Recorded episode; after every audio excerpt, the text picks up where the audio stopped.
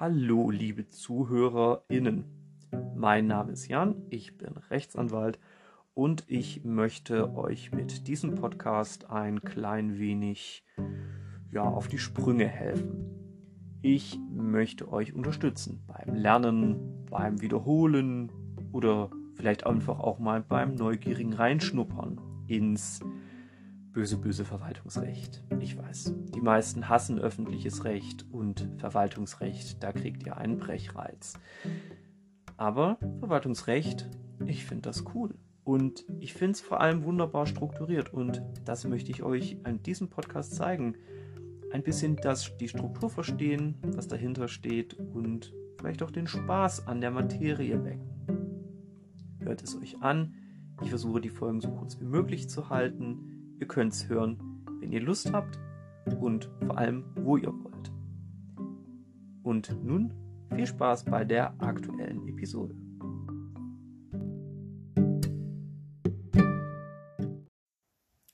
Wie ihr der Beschreibung zum heutigen Podcast entnehmen konntet, geht es heute um die Verpflichtungsklage. Ein paar einleitende Worte muss ich hierzu allerdings sagen, wie sich diese Folge jetzt gestalten wird. Hier ist es wichtig, dass die Verpflichtungsklage ähnlich aufgebaut ist wie die Anfechtungsklage, zumindest im Hinblick auf die Zulässigkeit. Und das bedeutet, dass ich häufig ganz einfach auf das zurückgreifen kann, was ich in der ersten Folge zur Anfechtungsklage bereits gesagt habe. Ich werde also an diesen Stellen nur kurze stichpunktartige Verweise machen, da ich mich auf die Abgrenzung, die Unterschiede konzentrieren möchte, damit man dann eben auch versteht, warum an ein paar Stellen eben etwas anders ist. So viel also zur Vorrede und zum Aufbau dieser Folge, die jetzt startet. Der erste zu prüfende Punkt vor der Zulässigkeit ist auch hier die Eröffnung des Verwaltungsrechtswegs. Das muss man in der Regel nur ganz knapp ansprechen. Das Wichtigste hierzu ist erstens, man sollte es vor der Zulässigkeit prüfen, weil wenn tatsächlich der Verwaltungsrechtsweg mal nicht eröffnet ist, wird einfach eine Verweisung an das zuständige Gericht als auch den zuständigen Rechtsweg erfolgen. Das heißt, weder Unzulässigkeit noch Unbegründetheit ist die Folge. Inhaltlich geht es einfach darum, habe ich eine aufdrängende Sonderzuweisung zum Verwaltungsrechtsweg oder habe ich eine abdrängende Sonderzuweisung vom Verwaltungsrechtsweg. Wenn es das im konkreten Fall nicht gibt, muss ich auf die Generalklausel des Paragraph 40 Absatz 1 Verwaltungsgerichtsordnung zurückgreifen.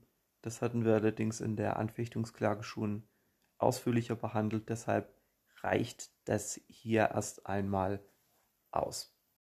Spannender ist jetzt der zweite Punkt, nämlich die Statthaftigkeit. Die Verpflichtungsklage ist benannt in Paragraph 42 Absatz 1 VWGO und zwar in den äh, Varianten 2 und 3. Es gibt nämlich zwei Arten der Verpflichtungsklage. Einmal ist eine Verpflichtungsklage statthaft, wenn, wenn die Behörde verurteilt werden soll zum Erlass eines abgelehnten Verwaltungsaktes oder zur Verurteilung zum Erlass eines unterlassenen Verwaltungsaktes. Hierbei muss man das folgende in Abgrenzung zur Anfechtungsklage wissen.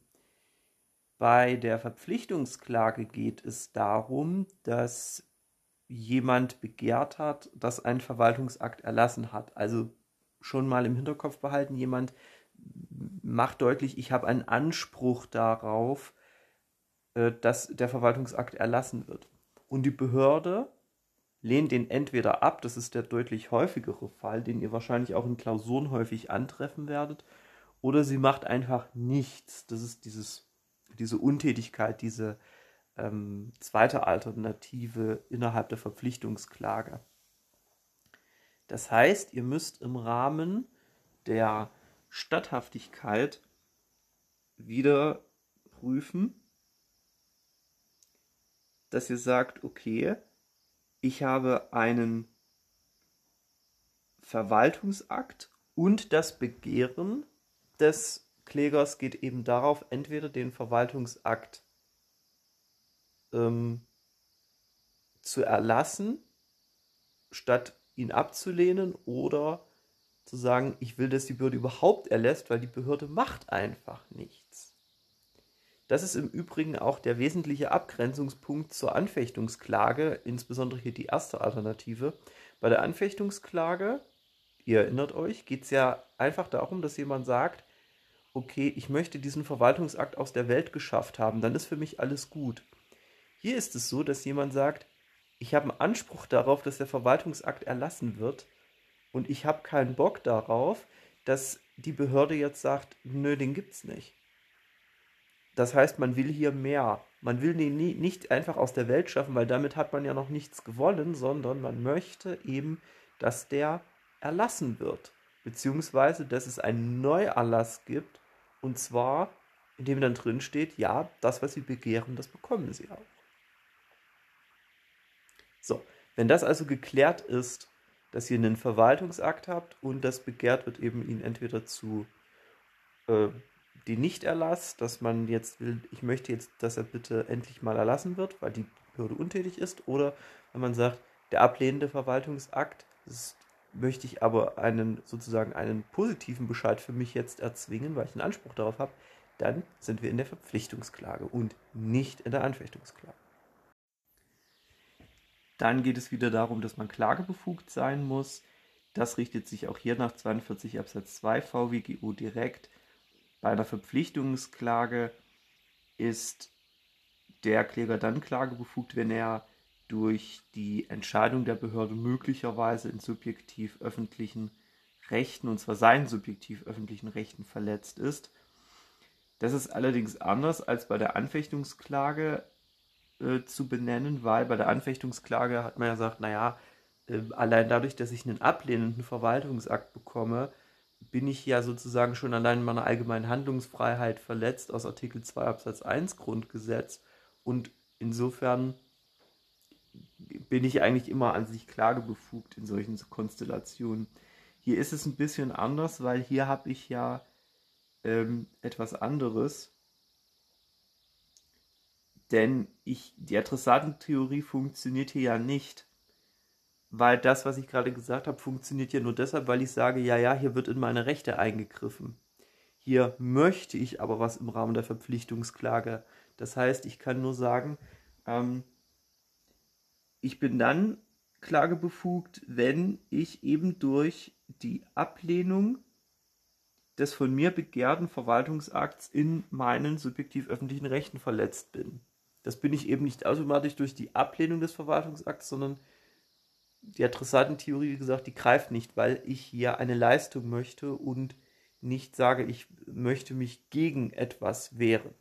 Ganz wichtig, eben nicht die Adressatentheorie hier ansprechen, das wäre an der Stelle tatsächlich falsch. Auch bei der Verpflichtungsklage muss zuvor eventuell ein Widerspruchsverfahren durchgeführt worden sein. Hier kommt es wieder bei euch landesrechtlich darauf an, ob im konkreten Fall überhaupt ein Widerspruchsverfahren durchgeführt werden muss. Wenn ja, müsst ihr das eben belegen und sagen, ja, hier muss ein Widerspruchsverfahren durchgeführt werden und es ist auch durchgeführt worden. Wenn es nicht durchgeführt werden muss, ist es eben auch nicht schädlich, wenn es nicht durchgeführt worden ist. Das hängt aber von euren landesrechtlichen Regelungen ab. Müsst ihr also bei euch selber gucken. Das ist dasselbe wie bei der Anfechtungsklage. Beim richtigen Klagegegner gibt es gegenüber der Anfechtungsklage keine Besonderheiten. Auch hier gilt wieder grundsätzlich das Rechtsträgerprinzip mit Ausnahmen. Und da müsst ihr einfach gucken, wer ist eigentlich die richtige Behörde, gegen die ich ähm, die Klage richte. Und dann kann ich direkt mitbehandeln, dass es auch hinsichtlich der Beteiligten und Prozessfähigkeit, wenn ich also auch weiß, wer mein richtiger Gegner ist, ähm, gemäß Paragraph 61, 62 VWGO das kurz anspreche. Das ist genauso wie bei der Anfechtungsklage. Auch hier nochmal der Hinweis, fragt bitte bei euch nach, wie es bei euch gehandhabt wird mit der Passivlegitimation. Im Süden Deutschlands ist es nämlich so und in vielen Schemata, die von daher kommen, seht ihr das auch, da wird die, die Passivlegitimation als Teil der Begründetheit geprüft habe ich nie so erlebt, weil ich niemals in einem süddeutschen Bundesland studiert oder mein Referendariat durchgeführt habe. Das ist aber eine Frage, mit der ihr euch mal in der AG beschäftigen müsst.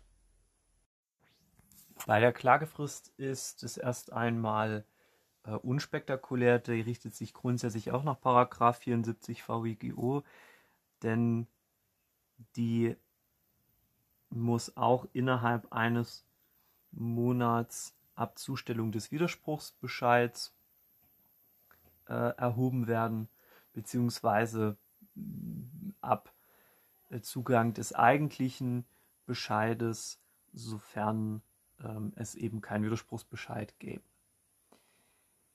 Grundsätzlich das Vorgehen hatte ich im letzten äh, Podcast-Folge schon erläutert, deshalb hier nochmal zum kurzen Überblick. Zunächst ist zu prüfen, ob die Monatsfrist eingehalten worden ist. Wenn es gar keine Probleme gibt, ist es nicht mehr als ein, zwei Sätze wert. Solltet ihr knapp außerhalb der Monatsfrist sein, müsst ihr gucken, ob Sonn- und Feiertagsregelungen des BGBs euch eventuell weiterhelfen und ihr damit weiterhin in der Frist bleibt. Sollte das ebenfalls scheitern, ist die Frage, ob die ähm, ob dann die Rechtsbehelfsbelehrung irgendwie fehlerhaft war und ihr dann über den 58.2 VWGO auf die Jahresfrist kommt.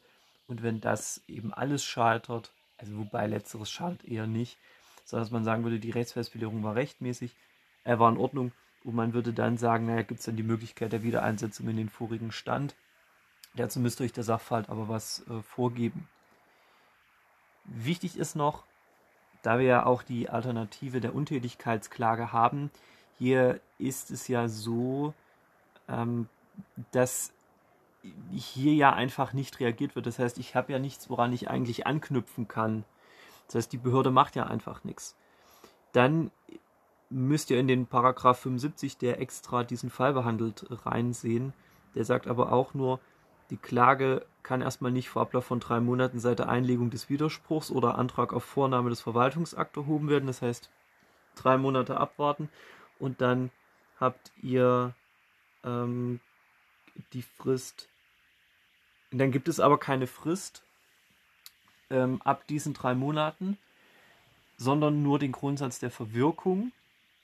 Und ähm, da kann man aber eigentlich die Parallele ziehen. 58 Absatz 2 VWGU sagt ja auch, na, wenn die Rechtsbelehrung fehlerhaft ist, muss ich aber innerhalb eines Jahres die Klage erheben. Man wird hier auch sagen müssen, wenn die drei Monate rum sind, hat man dann noch ein Jahr Zeit, ab dem Zeitpunkt, um die Klage zu erheben, weil sonst kann man davon ausgehen, dass er eben kein Interesse mehr hat und dass es nur noch missbräuchlich ist, was er da macht. Verwirkung kennt er ja aus dem Allgemeinrecht, ist ja ein Grundsatz aus Treu und Glauben. Wenn man eben äh, viel zu spät sein Recht geltend macht, dann kann man davon ausgehen, dass das missbräuchlich ist, weil dann muss die Gegenseite auch nicht mehr damit rechnen, dass da irgendwas noch passiert. Die Zustellung habe ich immer wieder genannt ähm, als wesentlichen Anknüpfungspunkt. Das ist auch der relevanteste Fall. Natürlich ist, das würde ich sicherlich in einer Sonderfolge nochmal behandeln, der große eigentliche ähm, sagen wir mal, die eigentliche Oberbegriff ist die Bekanntgabe. Die findet sich eben auch im äh, Verwaltungsverfahrensgesetz, im Paragraph 41 Verwaltungsverfahrensgesetz des Bundes und auch der Länder ähm, und auch in den Verwaltungszustellungsgesetzen. Ähm, und da muss man eben sagen, dass die Zustellung eine Form der Bekanntgabe des Verwaltungsaktes ist. Verwaltungsakt kann eben auch anderweitig bekannt gemacht werden zu Sonderfällen wie zum Beispiel Verkehrsschildern, insbesondere eben solchen äh, kurzfristig aufgestellten Halteverbotsschildern von Wanderbaustellen wird man aber in einem Einzelfall nochmal kommen müssen. Äh, das würde sonst hier sicherlich den Rahmen sprengen. Ich wollte das nur nochmal nachtragen, nicht dass der Eindruck entsteht, dass eine Zustellung die einzige Form ist.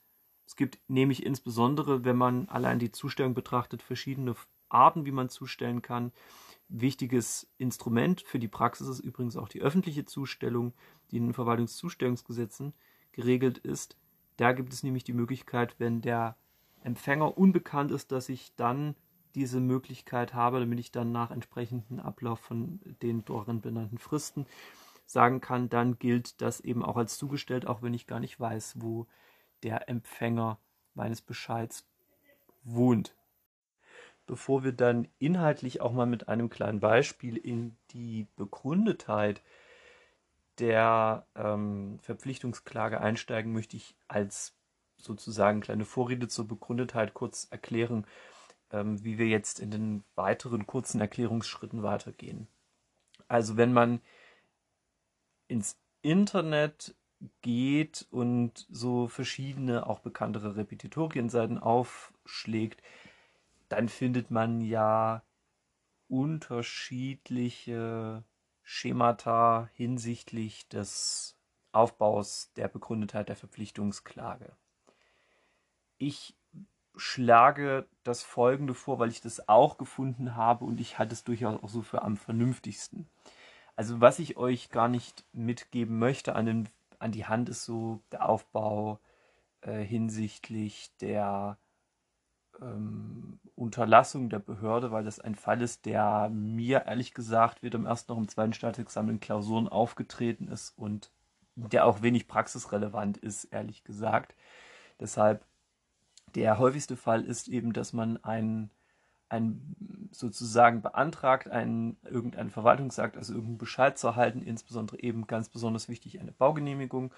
Und dann bekommt man irgendwann von der Behörde die Antwort, ja, alles nett, aber ähm, aus den und den Gründen keine Baugenehmigung, wir müssen Ihnen das versagen. Und dann legt man Widerspruch ein, das ist, äh, wenn man es einlegen muss, und das ist dann nicht erfolgreich und dann wird geklagt.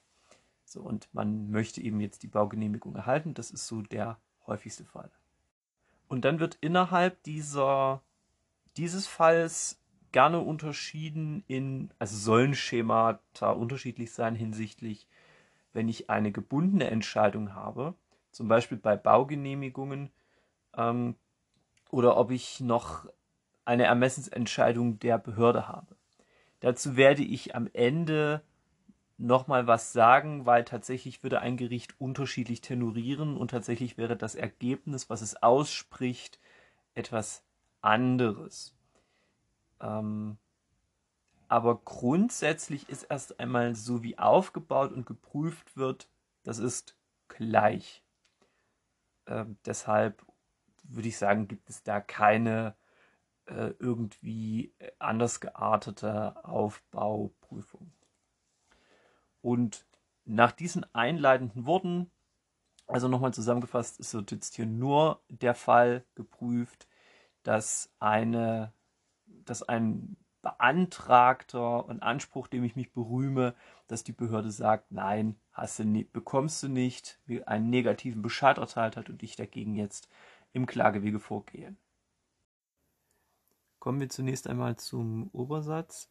Die Verpflichtungsklage ist begründet, soweit die Ablehnung des Verwaltungsakts, wie gesagt, das, den Punkt der Unterlassung lasse ich jetzt mal raus, rechtswidrig ist und der Kläger dadurch in seinen Rechten verletzt ist und die Sache auch spruchreif ist. Paragraph 113 Absatz 5 Satz 1 VWGO. Ähm, hier nur kurz, das kommt gleich noch. Spruchreife bedeutet eben, dass alle rechtlichen Voraussetzungen für eine abschließende gerichtliche Entscheidung über das Klagebegehren gegeben sind. Das ist eben gerade dann nicht gegeben, wenn nach Feststellung dessen, dass es eigentlich einen Anspruch grundsätzlich gäbe, also dass die Tatbestandsvoraussetzungen erfüllt sind und dass eben deshalb auch eine Rechtsverletzung vorliegt, es noch einen selbstständigen Ermessensspielraum auf Rechtsfolgenseite für die Behörde gibt. Wenn der gegeben ist, sieht die Entscheidung im Übrigen anders aus. Aber dazu kommen wir jetzt gleich im Aufbau an sich. Wenn wir den Obersatz aufgeschrieben haben, müssen wir also erstmal äh, klarstellen, dass es überhaupt eine Anspruchsgrundlage gibt für den Anspruch, dass er die wesentliche Unterscheidung gegenüber der Anfechtungsklage. Bei der Anfechtungsklage, nochmal zur Erinnerung, muss die Behörde klarstellen, dass sie eine Ermächtigungsgrundlage hat, also dass es eine Ermächtigung dazu gibt, dass sie in die Rechte des Bürgers eingreifen kann. Der Bürger hier muss bei der Verpflichtungsgrundlage angeben, dass er einen Anspruch darauf hat, etwas von der Behörde zu fordern. So. Das heißt, ich muss erst mal sagen, was ist überhaupt meine Anspruchsgrundlage? Die kann sich beispielsweise aus öffentlich-rechtlichen Vertrag oder auch aus einfach gesetzlichen Normen ergeben. Ähm, da ich schon immer wieder Baugenehmigung gesagt habe, nenne ich hier jetzt mal Paragraph 74 Bauordnung NRW, den Absatz 1. Das wäre die Anspruchsgrundlage für eine Baugenehmigung. Der sagt nämlich, die Baugenehmigung wichtig ist zu erteilen, Klammer auf, gebundene Entscheidung also, wenn dem Vorhaben keine öffentlich-rechtlichen Vorschriften entgegenstehen. Genau. So, das heißt, ihr benennt erstmal die Anspruchsgrundlage. Damit gebt ihr euch nämlich euer Prüfschema vor. So, als nächstes kommt dann ein unspektakulärer Punkt, nämlich ihr sagt dann ganz einfach, ähm, okay, sind denn jetzt die formalen Voraussetzungen hier zum Beispiel für den Antrag auf die Genehmigung äh, der, dieser Baugenehmigung überhaupt richtig gestellt worden? Also ist die richtige Behörde angeschrieben worden? Sind die Unterlagen für die Baugenehmigung form- und fristgerecht eingereicht worden? So, da müsst ihr also immer je nach Rechtsgebiet gucken. So, und wenn das alles gegeben ist, guckt ihr als dritten großen Punkt in die materiellen Voraussetzungen. Das heißt, dann prüft ihr mal den Tatbestand durch. Hier heißt es eben insbesondere, stehen öffentlich-rechtliche Vorschriften diesem Vorhaben entgegen. Das heißt, ihr müsst gucken, zum Beispiel, habt ihr im Innen- oder im Außenbereich gebaut? Ist das Vorhaben, ist das Vorhaben im Sinne des 29 BauGB? Ist das zulässig?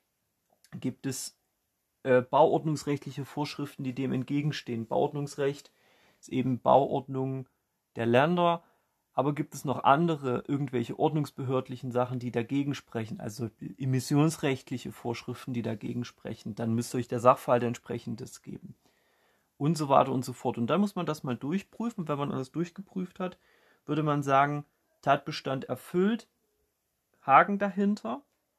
Und dann kommen wir jetzt zu dem Punkt, wo nochmal eine Weiche gestellt wird, nämlich bei der Frage, das kann man jetzt unterschiedlich überschreiben, nämlich, aber ich nehme mal, wie ich es einmal gefunden habe, nämlich Rechtsfolge der Anspruchsgrundlage oder Anspruchsinhalt.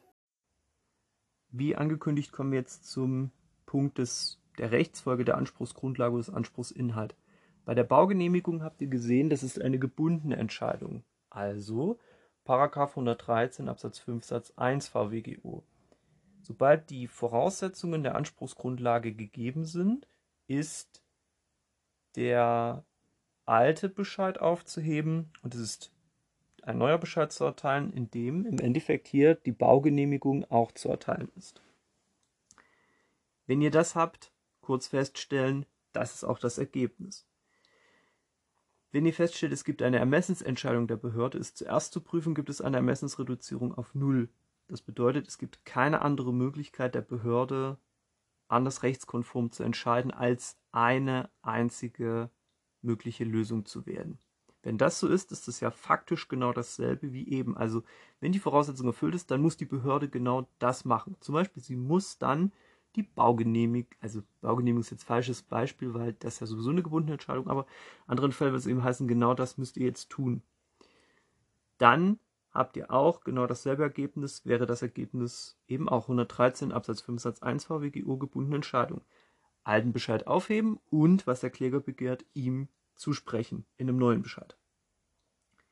Wenn ihr feststellt, es gibt keine Ermessensreduzierung auf Null, dann habt ihr eben die schon angesprochene Spruchreife nicht. Das heißt, dann kann das Gericht nicht einfach sagen, ich ersetze die Entscheidung der Behörde und sage, jetzt müsst ihr das bitte erlassen, sondern dann müsst ihr prüfen, ist das Ermessen korrekt ausgeübt worden? Also gibt es Ermessensfehler? Also insbesondere, sind die Grundrechtspositionen korrekt miteinander abgewogen worden? So, und das muss dann geklärt werden. Und wenn ihr das geklärt habt, dann müsst ihr sehen, habt, gibt es ähm, gibt es Ermessensfehler und wenn es die Ermessensfehler gibt, dann ist eben das Ergebnis der Behörde, zu, also des Gerichts zu sagen, okay, das sind die Ermessensfehler, die wir festgestellt haben, das ist unsere Rechtsauffassung, Behörde, unter Zugrundelegung dieser Rechtsauffassung müsst ihr neu bescheiden. Alten Bescheid aufheben, neuen Bescheid unter unserer Rechtsauffassung erlassen.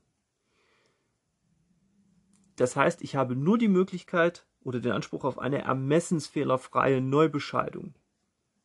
So, das heißt natürlich nicht im Ergebnis, dass ich bereits ein etwas bekomme, wo ich dann sage, okay, ja, pff, äh, das ist auch das, was ich wollte. Das Ergebnis kann immer noch schlecht für mich sein, als Kläger und Antragsteller.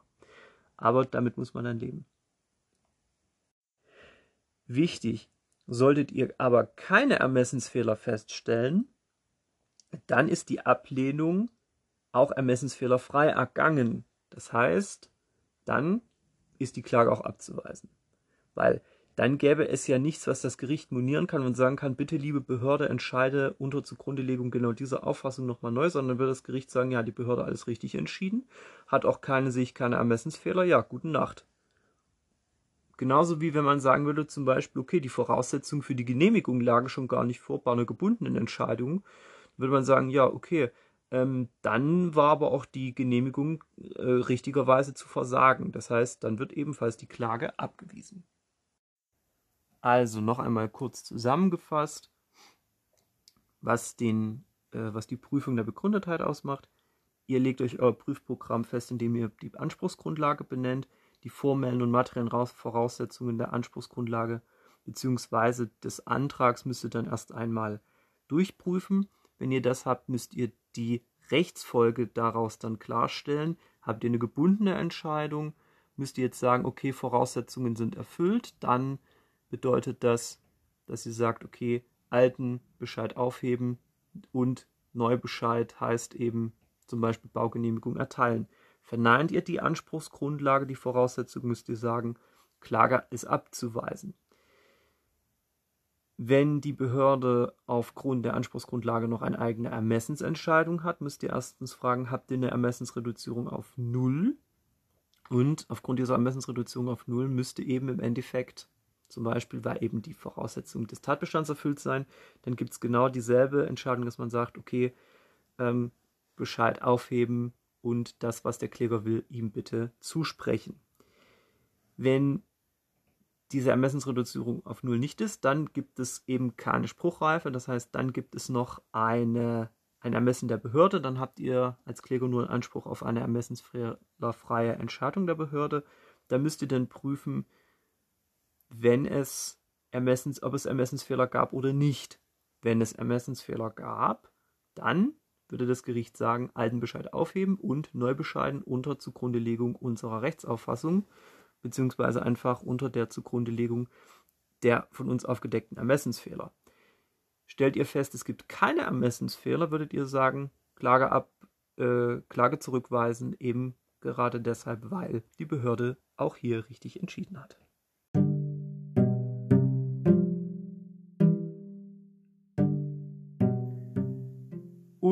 Da wir jetzt durch sind, bedanke ich mich natürlich für eure Aufmerksamkeit. Ich hoffe, es hat euch geholfen und ihr konntet jetzt die Struktur einer Anfechtungsklage besser durchdringen und könnt damit jetzt auch an eure Falllösungen entspannter gehen und die euch ganz in Ruhe ansehen. Sonderfolgen zu einzelnen Punkten, die habe ich bereits angekündigt. Ich werde aber zunächst das mal mit den nächsten Klagearten weitermachen Mal sehen, was dann vielleicht auch noch so für weitere Anfragen hinzukommen. Zunächst einmal danke für die Aufmerksamkeit und viel Spaß weiterhin beim Lernen, denn öffentliches Recht macht Spaß.